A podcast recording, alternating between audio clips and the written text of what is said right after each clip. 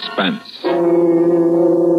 And the producer of radio's outstanding theater of thrills, the master of mystery and adventure, William N. Robson. Among other characteristics which separate Homo sapiens from the rest of the animal kingdom is the driving dream of the easy buck. We follow it on the racetracks, at Las Vegas, in the bingo games at church socials. And if these fail us, there's always buried treasure. They say the beaches from the Florida Keys to the New England Capes are loaded with the loot the pirates parked and forgot to claim. All you need is a map and the willingness to work ten times as hard as you would for an honest buck. Of such a buried treasure is our story concerned. Listen, listen then as Raymond Burr stars in The Treasure Chest of Don Jose. And now, The Treasure Chest of Don Jose, starring Raymond Burr. A tale well calculated to keep you in suspense. I didn't have a map. I had a poem. A curious bit of doggerel. On Dogbody's Island, you could fare worse if dare you will Don Jose's curse. For there, three and thirty yards, south, southeast of the Rocky Guards, you'll find a pleasantly fulsome measure of Gasparilla's earthly treasure.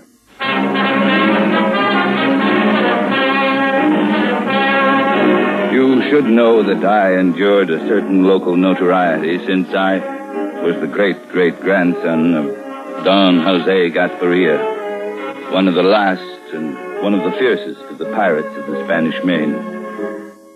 This was of much less interest and concern to me than it was to my friends and acquaintances among the Florida Keys. Neither my father nor his father before him had ever profited by a single doubloon from the legendary treasure of our pirate forebear. But then, they lacked the clue, which I found one day behind the fireplace bricks of my great grandfather's house. There could be no question about it. That cryptic verse was as good as a treasure map. It would lead me straight to the hidden gold of my ancestor. At first, I must locate Dogbody's Island. Two days spent among the old charts in the public library in Key West, and I had it. Dogbody's Island was a tiny sand spit near the tip of Cape Cod, more than a thousand miles north. Two days later, I was standing on a cold, windy Massachusetts beach, talking to a local real estate agent. No, sir. Ain't heard this called Dog Body Island since I was knee high to a grasshopper. Where'd you hear it called Dog Body Island? I really don't know. Some friend of mine down in Florida, maybe. Well, it's called Sprague Spit now. Ever since old Captain Sprague bought her up back in uh, 03. Well, here's a house just above that point of rocks. Just a summer cottage. Too dang uncomfortable this time of year. Uh, it looks all right to me. I can find you something heap sight better in town. Got a nice little house just back of the gas station. No, I like it out here. I like to be alone. Yeah, you'll be that all right. Ain't a neighbor in more than a mile and a half. That suits me fine. Well, then let's get back into my office in town where it's warm, and I'll oblige you for a month's rent in advance and give you the keys. Oh, oh, by the way, that, that point of rocks, is that the only one on the island? Uh, I mean, Spit? Yeah. Pirates Point, folks call it hereabouts. Fella says the Buccaneers used to put in here for water in the old days. Me, I don't put much stock in them stories myself. You sure you want to rent this place? It's just what I'm looking for. Well, it takes all kinds, I always say. The cottage was quiet, secluded, and yet within view of that rocky point, which must be the same one Don Jose's poem called The Rocky Guards. I can tell you I scarcely slept that first night. So great was my eagerness to be up in the morning, pace the three and thirty yards south, southeast of the Rocky Guards, and begin digging for my treasure. Twenty-nine, thirty, thirty-one. Morning. Good morning. Looks like it's going to be a nice day. Yes, yes, it does. I see you got a shovel. Looks like you're going to do some digging. Oh, yes. Clams. I'm going to dig for clams. No clams in the surf. Oh, there aren't? Nope. Find them on the bayside. Oh, then, then I'll look over there. Uh, don't dig 'em with a shovel. Got to use a rake. Oh, is that so? Yeah. Too late now anyway. Tide's coming in. Another low tide to five this afternoon. I, I, I didn't know. I, I'm a stranger here. Yeah, I know. I'm the chief of police. Uh, anything wrong? Nope. Town limits come all the way out here, though. All the way to the low tide mark.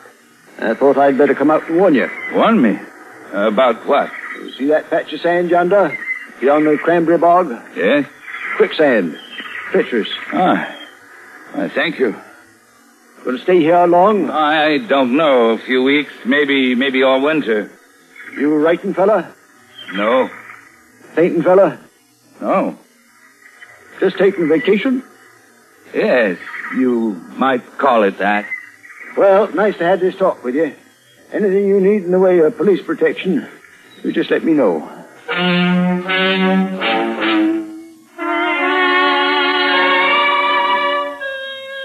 So I waited until an hour after sundown, and then carrying a lantern, I paced off the 33 yards south southeast of the Rocky Guards and set to digging.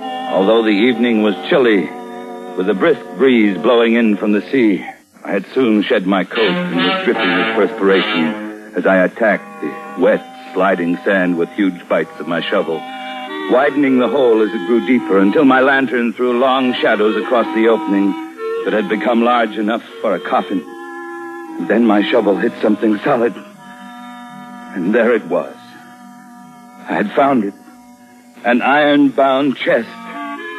The treasure chest of Don Jose. And then I heard voices. Terror seized me. Who came now to violate my supreme moment? Who now threatened to deprive me of what was rightfully mine? I turned the lantern and scrambled from the hole. A few yards away, I could see the beam of a flashlight slowly approaching. I hid behind a ledge of rocks, my heart drumming in my ears, my hell breath screaming in my tightened throat, trying to listen, trying to see. That patch of quicksand has got to be around here someplace. Hey, Smell it. there's a hole here. Nearly fell in. Huh? Well, this will do great. There's even a shovel to fill it up. Ready? One, two. Hey! What's they doing? Did they know? Was quiet. And I watched their light as they made their way across the island toward the bay. And then, after a long time, I heard the cough of a motorboat. Then I lit my lantern and went back to my digging. The hole was half filled. Suddenly, my terror turned to rage. What had they done? I began digging savagely. But almost at once, my shovel hit something. Something that was softer than the chest and yielded to the pressure. Seized my lantern, crouched over for a closer examination, and found myself looking into the vacantly staring eyes of a corpse.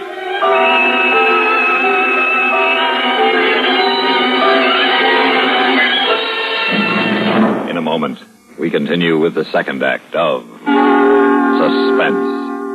And now, starring Raymond Burr, Act Two of The Treasure Chest of Don Jose.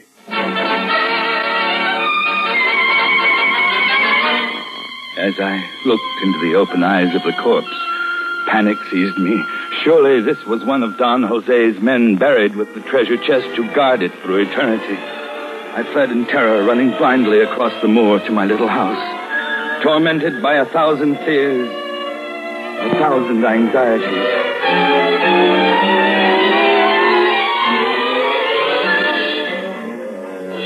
Sometime toward dawn, I must have fallen asleep, for the next thing I knew, it was past noon. And someone was pounding on my door. Hey, anybody home? Just a minute, I'm coming. Oh. Ah, it's you, Chief.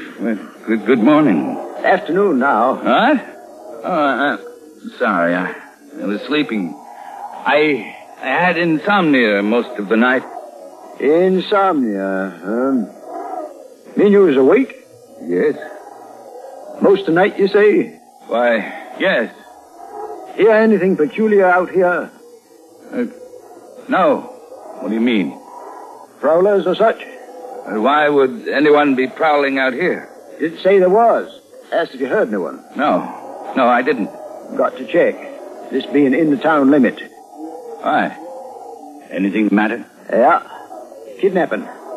Murder, maybe. Murder? Yeah. Ain't you heard it on the radio? I haven't got a radio. Should.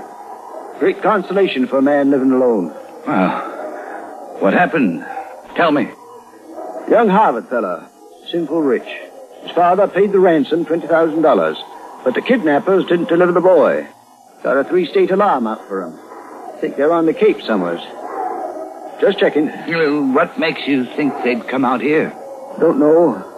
Hunch partly. Partly because somebody borrowed one of Jen Chantry's boats last night. Found a blood stain in the cockpit this morning. Didn't see him, eh? No, I told you I didn't. Yeah. So you did. We'll catch 'em, of course, if they're on the Cape. Sooner or later, we'll catch 'em. Ransom monies and small bills, all marked. They'll get hungry sooner or later and spend some. Let me know if you see or hear anything. Yes, of course. I'll be glad to. Yeah. Just checking.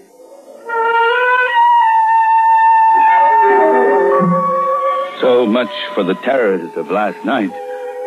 I had seen no ghost of the past, corpse of the present. I returned to my digging that evening and quickly disinterred the unwelcome visitor from my treasure hole. Unquestionably, he was the kidnapped victim, a young man dressed in the Ivy League manner of a college boy. I dragged him to one side and set to work. By seven o'clock, I had uncovered the chest and was about to lift it out of its grave. Want me give you a hand? What? He wants to know, do you need a hand with that? Who are you? How did you get here? Low tide, we walk. Get out of the hole. Oh, answer me. Help him out of the hole, Steve. Come on, pal. Hey, Jeff, What's the matter? the kid's body, it's gone. He got rid of it. Huh? Get him out of there. Okay, pal, come on. Let me go, please. Let me go. Where is he? What'd you do with him? There. I put him over there. Why did you move him? Oh, he. He was. Hey, there's a box down there. Ah. what do you got, pal? Treasure? Buried treasure? Don't laugh. Maybe that's what it is. Well, let's get it out of there. Oh, leave it alone. Leave it alone! Shut up! All right, Steve. Let's get it out of there. At gunpoint, they forced me to help them carry it toward the house. My treasure. They forced open the chest and emptied one of the canvas sacks, its contents cascading onto the table in a golden stream of doubloons. Ah. What do you know? Gold. Go. it's mine. It belongs to me. It's my inheritance. Yeah, I know, pal. Only you're going to pay a high inheritance tax, 100%. Okay, now, I'll tell you what we're going to do. My friend and me are in a little trouble. You're going to give us a hand, aren't you, pal? Oh, go away. Leave me alone. That's just what we're going to do. We'll leave it. And we're taking that bright, shiny stuff with us. The treasure's mine. But we're going to be fair. We're going to give you $20,000 in nice, up-to-date American money. How do we know? Maybe that junk of yours ain't worth half that much. Oh, your money's marked. It's ransom money. That's beside the point. This dough of yours won't work in a cigarette machine, you know. We're going to have to go to a lot of trouble to cash it. What was that? Window blew open. It's raining like crazy outside. We better get started No, then. no, no. I won't let you. Take it easy, pal. You got no complaints. You're 20 grand ahead of the game. Come on, come on. We gotta get out of here. Grab one under that chest. You forgetting something? What? That sack full on the table. Oh, yeah. Here, pal. Here's one for you. As a souvenir. Come on, Jeff. Yeah, so long. My treasure. My treasure. How long I lay sobbing, bereft of my treasure, I do not know. But finally, I became aware that the thin frame cottage was creaking and shaking from the relentless wind. The sound of the storm had a familiar tone. A tone I'd heard many times before in the Florida Keys, and I realized that this was no ordinary storm. This was a hurricane. Outside, the waves were piling up, coming closer and closer to the cottage. Over my head, there was an ominous sound, crunching and ripping. The roof would blow loose any moment. I threw myself against the kitchen door and, crouching low, ran away from the sea.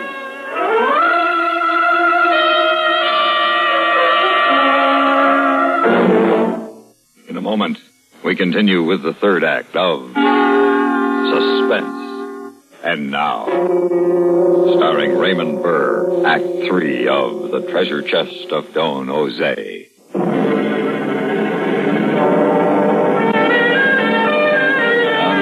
Behind the shelter of a high dune, I stumbled and fell, spread eagled on the sand. And suddenly the wind stopped, the rain stopped, and there was the calm of death. It was the center of the hurricane, the eye, the moment of respite before the final fury of the storm. And I remembered the curse of Don Jose and wished aloud for its fulfillment. And there was no sound but the booming of the furious surf.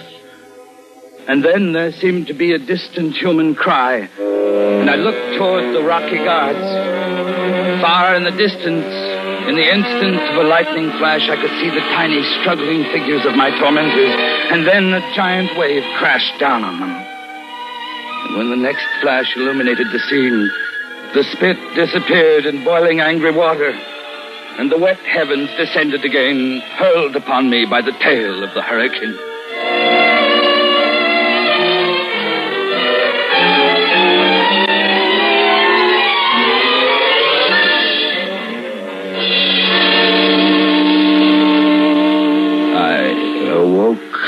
With a light in my eyes, and I heard a voice. You all right? Uh, Who, who is it? It's me, Chief of Police. Got out here as soon as I could. We was worried about you out here with no radio. You couldn't get the storm warnings. Come up so fast, wasn't time to get you off. Uh, thanks. That's very kind of you. Lucky you got out of the house. Why? Take there no more. Ocean come plumb through, carried the house right into the bay. Made two islands out for Sprague Spit. Storms play funny tricks. That kidnapping I told you about? Yes? What about it? Found three bodies out near those rocks. The kidnappers and their victim. What do you know about that? Nothing. Nothing at all. You don't believe my story? But look, here is the gold doubloon from the treasure chest of Don Jose. Yes, it still exists. Only now, there is no map, no clue. But I can tell you this. In the rocky surf, near the two islands which were once Sprague Spit, if you will dare the curse of Don Jose, you can find his treasure chest.